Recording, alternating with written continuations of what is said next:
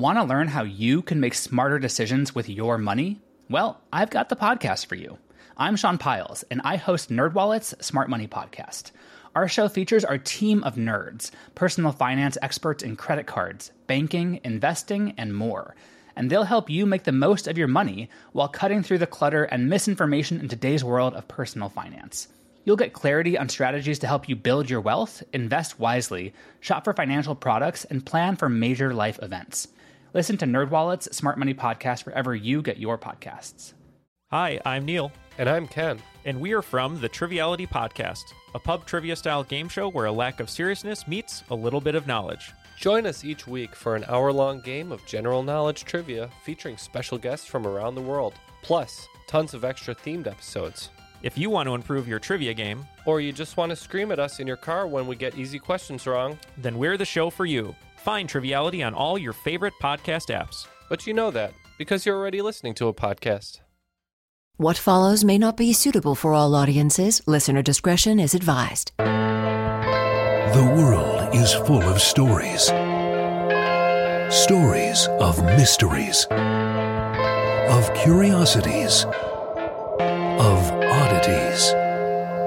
Join Kat and Jethro Gilligan Toth for the strange, the bizarre, the unexpected as they lift the lid and cautiously peer inside the box of oddities. Well, today is my birthday, and I received what I would consider to be one of the best gifts that a man could ever ask for. And uh, that, of course, is my beautiful wife, uh, Kat Walls. But also, today she was almost forced to learn how to say this phrase in Spanish. Pardon me, my scissors happen to be on your porch roof. Yeah. I I drew a really nice picture for you. Mm-hmm. I made you a card. I made you made sure you had coffee when you got up this yeah, morning. Yeah. And this is what you want to talk about? Yeah, no, it's just a, it's one of those perfect moments. I don't think anybody has ever had to say that in any language. Right. Uh, but uh, yeah, Kat was hanging. she let me sleep in a little bit late today, and while I was doing that, she was hanging a bird feeder on our balcony, which and, is made of concrete. Yeah, everything here is concrete. The walls, the ceilings, it's crazy. Uh, but the balconies are kind of terraced. Mm-hmm. So the one right below us is not only below us, but in front of us.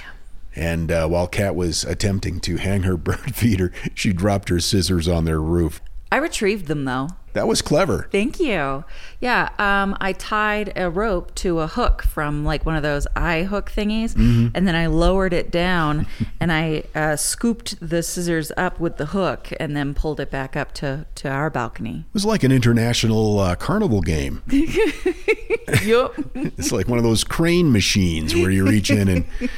Anyway, it was uh, an amazing thing to wake up to, and, and I thank you for that. Anyway, best birthday ever so far. and now I've got kind of a gothic story for you. I think you might enjoy this. Ooh, fun. Hidden in the dusty attic of the Willard Asylum lay secrets of a bygone era. Remnants of a time when society's understanding of mental health was rudimentary at best and extremely inhumane at worst. I don't think I like where this is going. This discovery would tell stories of lives forgotten, voices that have been silenced, identities that have been erased. Our story begins nestled amidst the picturesque backdrop of New England's Finger Lake region. This asylum, the Willard Asylum, was an imposing structure, and it was designed for, quote, the chronic insane. Masturbators. Among others. It was a monolithic representation of society's misunderstanding, fear, and deep seated prejudices against mental health in the 19th and early 20th century. The establishment of the Willard Asylum in 1869 it originally was conceived with a sense of optimism and a desire to reform. The goal was to transfer those deemed, quote, incurable from the poorhouses and jails, which is where they kept them, to a dedicated facility, which in theory would provide specialized care. Well, that's nice. And while the initial intentions were supposed to be humane, What actually happened, the subsequent practices, and the realities of life inside the institution soon overshadowed those aspirations. By the turn of the 20th century, the Willard Asylum had become the largest asylum in the United States. It housed thousands of patients. This resulted in, of course, overcrowded wards where patients were often they, they felt more imprisoned than cared for. Right. And that was kind of the point was to stop that from being the case. Yes. Personal space was a luxury and many were confined to their beds, some chained or to small confined areas for most of the day. The vastness of the asylum grounds, which initially was meant to provide a serene environment, instead just contributed to a pervasive sense of isolation. Sadly, families rarely visited those who were at the asylum, either because of the distance or because of societal shame associated with having a family member who was institutionalized. For many, admission to Willard was basically a life sentence of solitude. Was a pretty shitty place to be. Yeah, I mean, to sum up. The lack of understanding of mental health conditions led to a series of treatments that would be now deemed and are now deemed barbaric. Electroconvulsive therapy that was administered without any type of anesthesia. It was common, in fact. Lobotomies, which we all know was a surgical procedure involving the removal or damaging of parts of the brain, often with an ice pick right above your eye. And sometimes it was just like a jab and mix around kind of motion. Yes. Not it was real scientific. it was seen as revolutionary at the time, but it left many, many patients in a vegetative state. The unchecked power within the institution's walls led to countless tales of abuse. Patients, especially those who resisted or who were seen as, quote, problematic, faced physical punishment and were often placed in restraints or in isolated quiet rooms, they were called.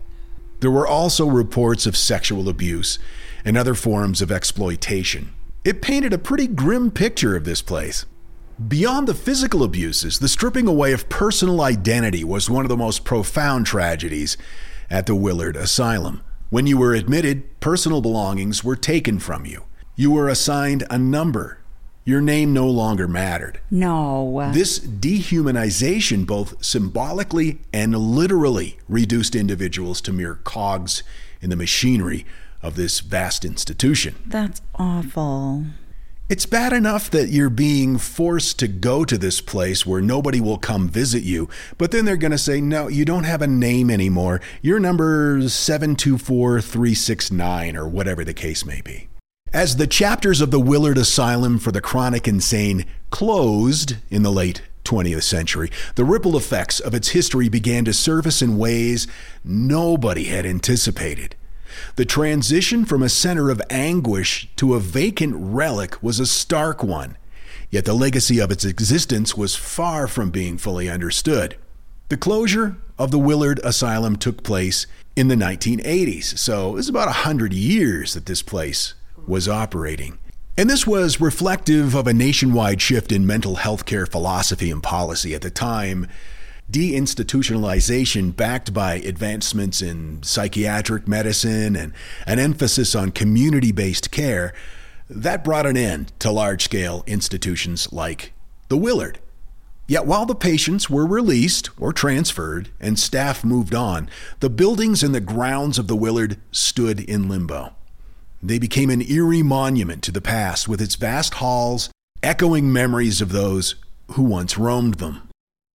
Fast forward to 1995. It's been about 10 years since the place is closed.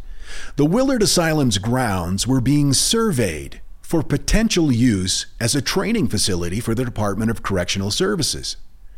And a discovery was made that would throw the spotlight back on the abandoned institution. Oh, was it bodies? Not bodies, No? hidden away in the dusty attic of one of the buildings were over 400 suitcases.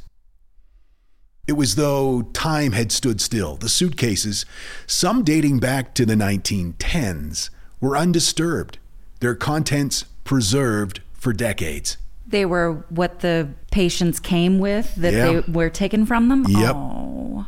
When patients were admitted to the Willard Asylum, their belongings, as I mentioned, were tic- typically taken away. They were cataloged and stored. And this was a standard procedure in many asylums, meant to ensure that the patients didn't possess items that might harm them or other people. Often these belongings were never returned, either because the patients had no family to claim them Or they died or they died. in a terrible, lonely place. It was surmised that these stored suitcases were eventually moved to the attic for long term storage because one of those two things had taken place. The attic, a place where they would remain untouched for decades. While the discovery was startling in its own right, it was the contents of the suitcases that provided a deeply emotional and intimate glimpse into the lives of these patients now long forgotten, many who, whose names we've forgotten. Each suitcase told a unique story, giving a human face to individuals otherwise lost in the annals of psychiatric history. From personal letters to clothing to photographs and cherished memories, the suitcases revealed a rich tapestry of lives that had been interrupted. For many historians, researchers, and even the general public, the discovery of these suitcases was a profound moment of reckoning. It emphasized the humanity of these patients, highlighting the profound tragedy of their confinement and the loss of their personal identities. Now, a researcher, a man named Jon Crispin, was captivated by this unexpected discovery, and he took on the meticulous task of photographing and cataloging each suitcase and its contents. Oh, what a heartbreaking project that must have been. It's now known as the Willard Suitcase Project, and his work revealed a mosaic of individual histories. For example, a book of poems hinting at a lover's quarrel, sewing kits, handmade clothing, which pointed to a simple domestic life, photographs capturing fleeting moments of happiness and sorrow. Among the suitcases, one belonged to a woman named Dmytre, who arrived at the asylum in 1953. Her suitcase contained traditional Ukrainian clothing, a nod to her heritage and a life before Willard. Another belonged to a guy named Frank. Frank was a World War I veteran. His suitcase held his military uniform and his medals, which of course suggested a past of bravery and service, taken away from him. For many descendants of Willard's patients, they have been found, many of them. The discovery offers a rare window into their family histories. One suitcase, for instance, contained a collection of meticulously painted porcelain dolls, which suggested its owner's penchant for artistry and attention to detail. Another had letters written in elegant cursive discussing world events of the time, hinting that this person was educated and perhaps pretty well traveled. These relics from the past offer an unparalleled look into the personal histories of the Willard Asylum patients. Simple things like a comb or a piece of jewelry or a family photograph, which might seem mundane, uh, but for these patients were reminders of their humanity, love, and connections. And they've been able to track down many of the uh, their descendants today. For many families, these suitcases have become touchstones, bridging the gap between generations and serving as a means of reconnecting with long lost relatives. But moreover, the suitcases stood as a silent but powerful testimony against the narrative for those institutionalized at Willard were merely insane individuals devoid of history or character. They underscore the richness and the depth of each patient's life, and it challenges prevailing misconceptions and biases. The Willard Suitcase Project serves as a haunting but essential reminder of a time when understanding and compassion were in short supply. It underscores the importance of seeing beyond a diagnosis and recognizing the humanity in every individual. The Willard Suitcase Project, through projects like these, this helps to ensure that the stories of those who were silenced find their voice. Is this something that you can go see? Or is it only in photographs? Because if it were an exhibit, I think that would be incredibly powerful. I think it's mostly just a photographic exhibit. There are several books. I bought a book on this, uh, gosh, seven or eight years ago, and it goes into even greater detail. It helps, perhaps a little bit, finding some meaning in their pain and a hope for a better tomorrow. My source information The History of the Willard Asylum for the Chronically Insane. That uh, came from the Journal of Psychology.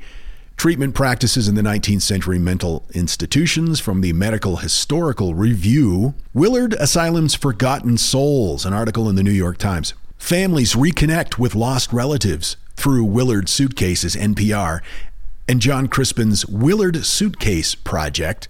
His website is willardsuitcases.com. I can't tell if I would like to see that or not. I, I would.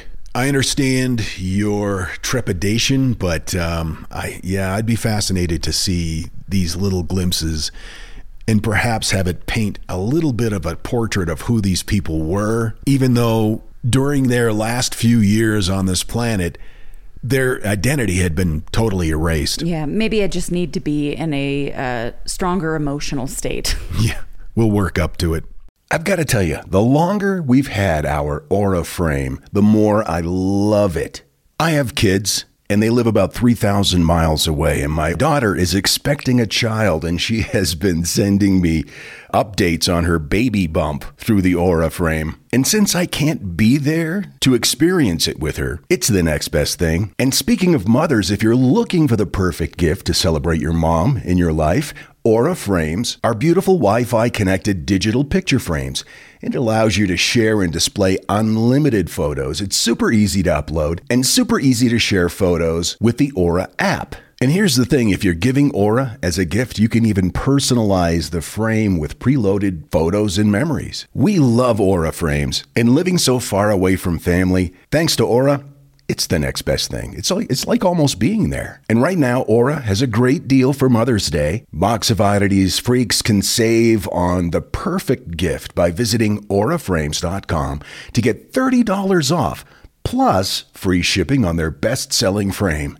That's a U R A frames.com. Use code oddities at checkout to save. That's A U R A frames.com and use code oddities at checkout, and you will save. Thanks, Aura Frames, for bringing my family a little bit closer. This message is sponsored by Greenlight. You know, as your kids get older, there are some things about parenting that gets easier. I remember once hearing my sister tell my little niece, if you put your pants on, I'll give you some fresca. And when kids can start to reason that they get something if they do something right, it's a lot easier to manage them. Having that conversation about money with your kids, that's not the easiest thing in the world. Fact is, kids won't really know how to manage their money until they're actually in charge of it, and that's where Greenlight can help.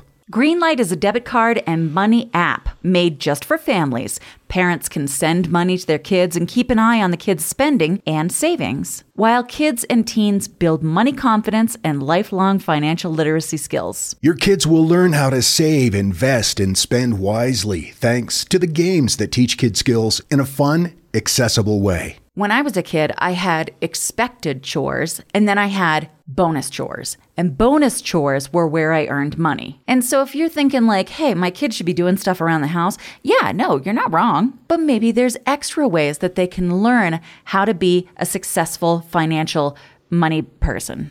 What was one of the bonus chores that you had to do? Rub my mom's feet. And what did that pay?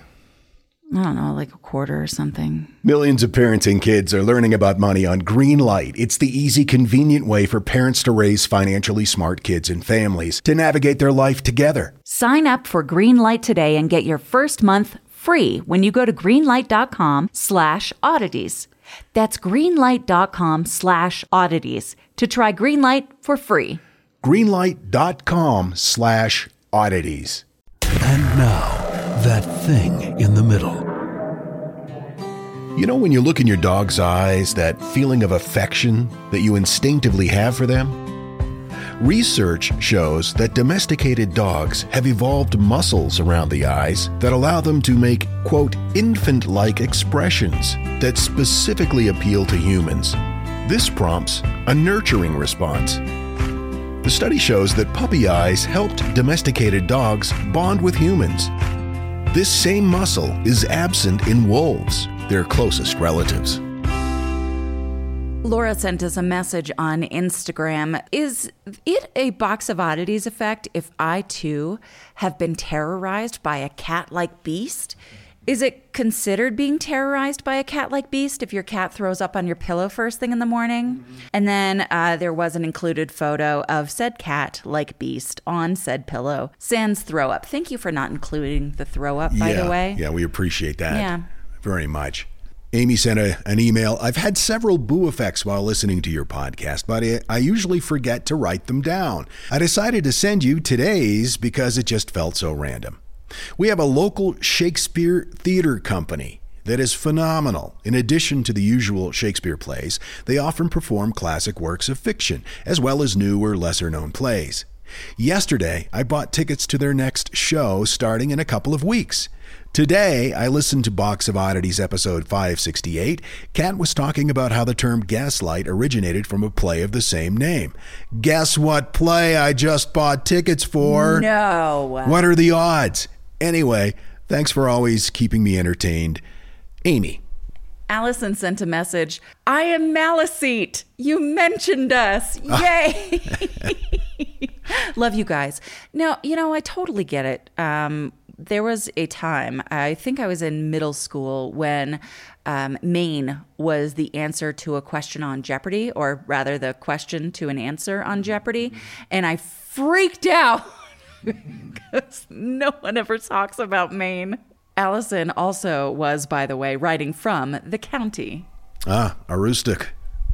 I think that's a, a native word that means, holy crap, it's a long drive to get there.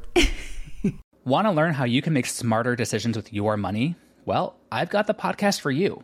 I'm Sean Pyles, and I host NerdWallet's Smart Money Podcast.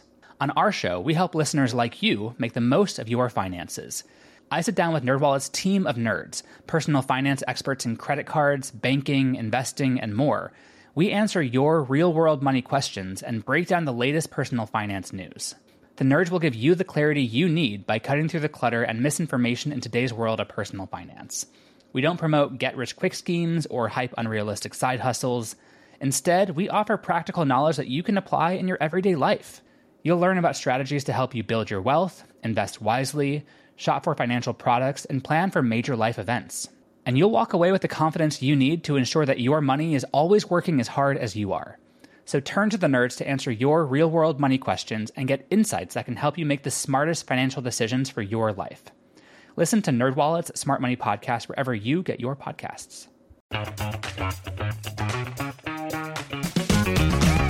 Hey there, I'm Dylan Lewis, one of the hosts of Motley Fool Money.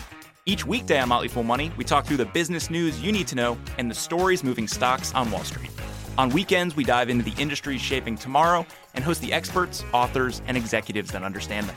Tune in for insights, a long term perspective on investing, and of course, stock ideas. Plenty of them. To quote a listener, it pays to listen. Check us out and subscribe wherever you listen to podcasts. The Box of Oddities with Kat and Jethro Gilligan Todd. What do you have for me, my love? Gas. Besides gas. Best birthday ever.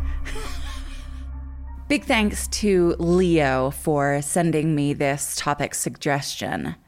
It's the Boleskine House. The Boleskine House is a historic property located on the southeastern shore of Loch Ness in Scotland, in Boleskine, a united parish in the county of Inverness, Scotland. And if I sound weird, I want to mention it's because I'm laying on the floor on my stomach and I don't normally record this way. She hurt her back. My back hurts real, real bad. Ask her how she hurt her back. Stop it. Never mind. Go ahead. The parish was formed in the 13th century with a kirk, or a church, and graveyard also built around this time. It's assumed there must have been an earlier church near to where the present Boleskine Church is, for the locality was called Drum Temple, or the Ridge of the Church. There was a war that took place here in the 18th century.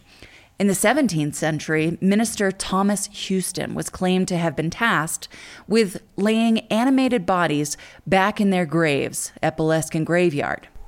Laying animated bodies. So, like zombies? Yeah, apparently there was a local wizard. And you know how trouble always starts with that phrase. Apparently there was this local wizard Yeah, never ends well. And Crunier Frasiel, or a Fraser crowner, or maker of circles. And this wizard is said to have raised the bodies of the dead from that graveyard, which everyone apparently decided was not cool. So the minister, Thomas Houston, took on the battle with the wizard and was able to put the dead back to rest again.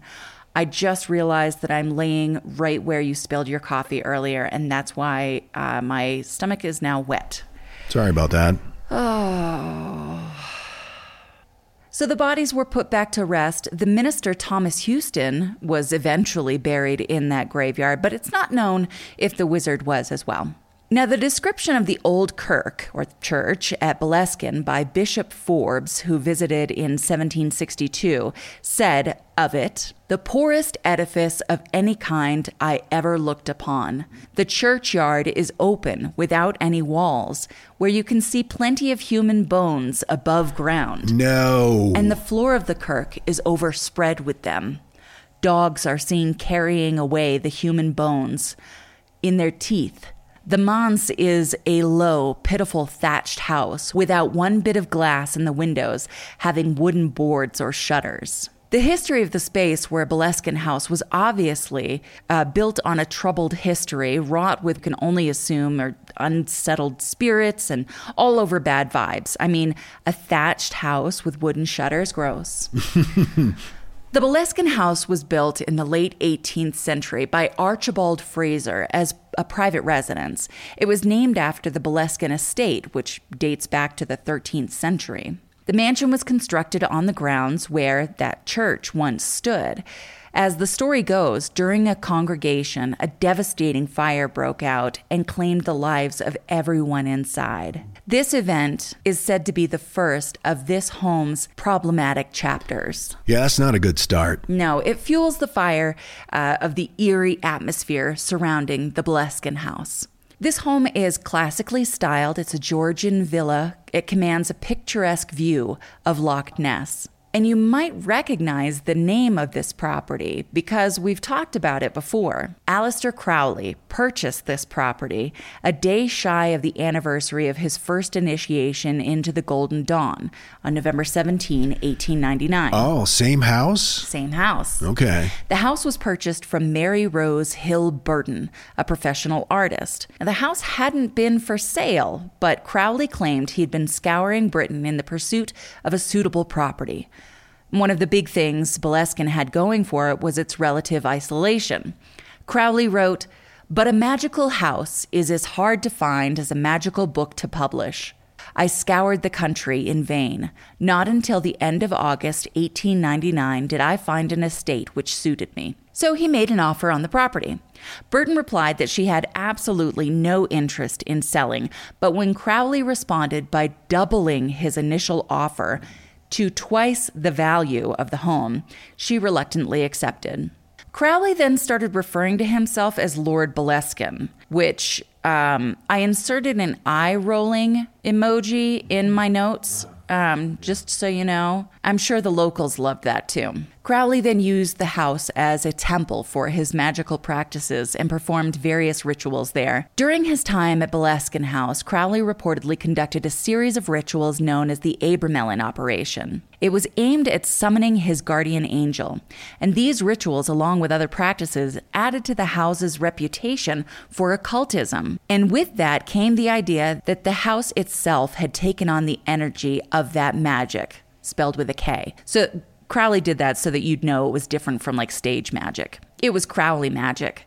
Magic with a K. Wink. Now, according to legend, Aleister Crowley allegedly summoned 115 spirits, including Lucifer himself, during an intricate magical ritual. Magic with a K. However, before he could complete the necessary banishing rituals, he was abruptly called to Paris by the Grand Master of the Golden Dawn. And that was the secret society to which he belonged. Now, you'd think that banishing the spirits first would be like on the list of things to do before Yeah, you left yeah, the house. yeah. You know, check the stove, make sure it's off, lock all the doors, banish spirits. Yeah, you don't want to return and have like Lucifer sitting in your den with his feet up, smoking your cigars. right? All of your alcohol is suspiciously now half water. That sounds so much like Lucifer. Snacks are gone. This unexpected departure meant that some of these summoned spirits were left unbanished, and it's believed that these unresolved summonings are responsible for the strange occurrences and paranormal phenomenon now associated with Boleskine. Additionally, some people have also claimed that Crowley placed a curse on anyone who dared delve into his private life, even after his death. Well, that's a dickish thing to do. So Boleskine has gained this reputation for being not just spooky, but being haunted.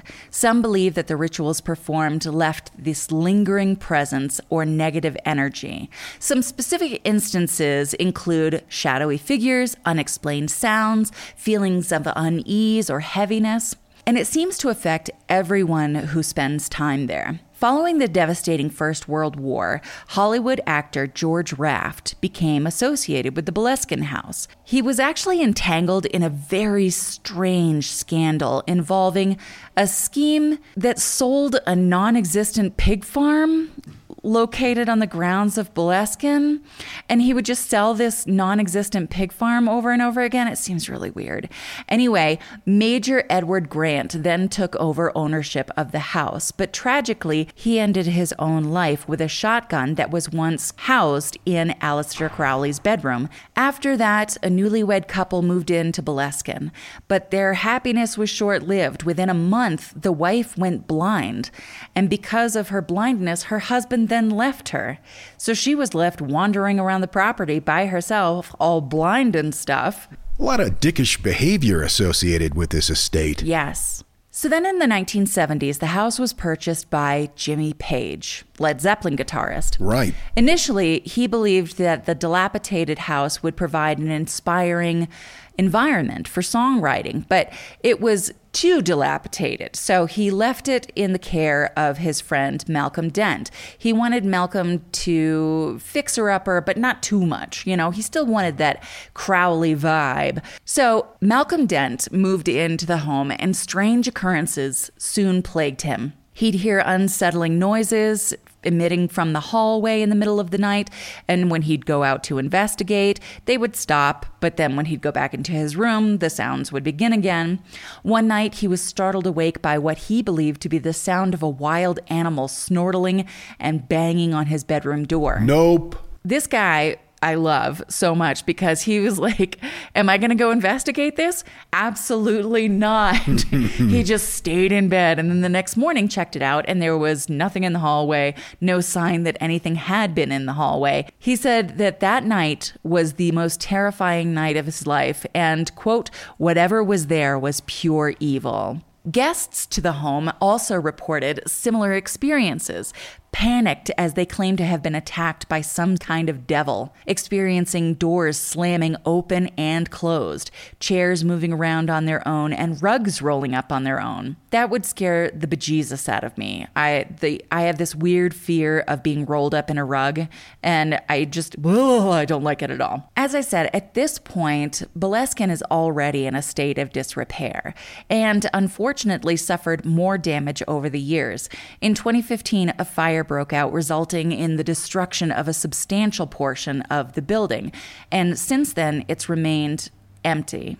The connection between the supernatural and the occult history of Boleskine and the fire that occurred there adds an intriguing layer to the property's lore. Did Crowley being summoned away before he could complete the necessary banishing rituals, leaving some spirits unbanished, curse the property forever? Was the property already cursed because of that wizard guy? Who knows? But the fire that took place at Boleskine is often seen as a significant event in the property's history linked with those supernatural forces. The cause of the blaze has officially been revealed as unknown. Mm-hmm. And it's added to the house's mystique and notion that there may be a dark and mysterious energy surrounding Boleskine House. I think Lucifer fell asleep smoking a cigar. That was the cause. Don't smoke in bed. Right? Never. Never. Do you know how hard it is to get tobacco out of linen?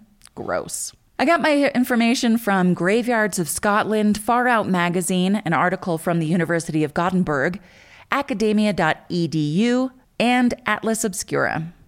That was fascinating. Oh, thank you. Look at this episode. Two stories about creepy buildings. Hmm, sometimes that happens. And I'm still really impressed that what is what episode number is this? 560 something? 69, I think. 569. Never once have we come to the table with the same story, Yeah. and only once has one of us come to the table with a story that's already been done That we know of. that we know of. yeah. I can't keep track of this shit. My back hurts. And you're lying in, in coffee. And I'm lying in coffee. So we got to get you dried off and in the tub. So we'll see you guys next time. Until then, keep flying that freak flag. Fly it proudly, a beautiful freak. And so, let it be known that the box of oddities belongs to you, and its fate is in your hands. Henceforth, the box of oddities commits to the telling of stories stories of the strange, the bizarre, the unexpected. We wish to offer our deeply felt gratitude and appreciation for your patronage. TheBoxOfOddities.com. Copyright 2023, all rights reserved. Have you ever wondered how inbred the Habsburgs really were? What women in the past used for birth control? Or what Queen Victoria's nine children got up to? On the History Tea Time podcast, I profile remarkable queens and LGBTQ plus royals, explore royal family trees, and delve into women's medical history and other fascinating topics. Join me every Tuesday for History Tea Time, wherever fine podcasts are enjoyed. All you need is a few minutes to start your day off with something historic when you listen to the This Day in History podcast. Every day, there's a new episode for you to listen and learn about what happened that day way back when. So, listen and subscribe to This Day in History wherever you get your podcasts. That's This Day in History wherever you get your podcasts.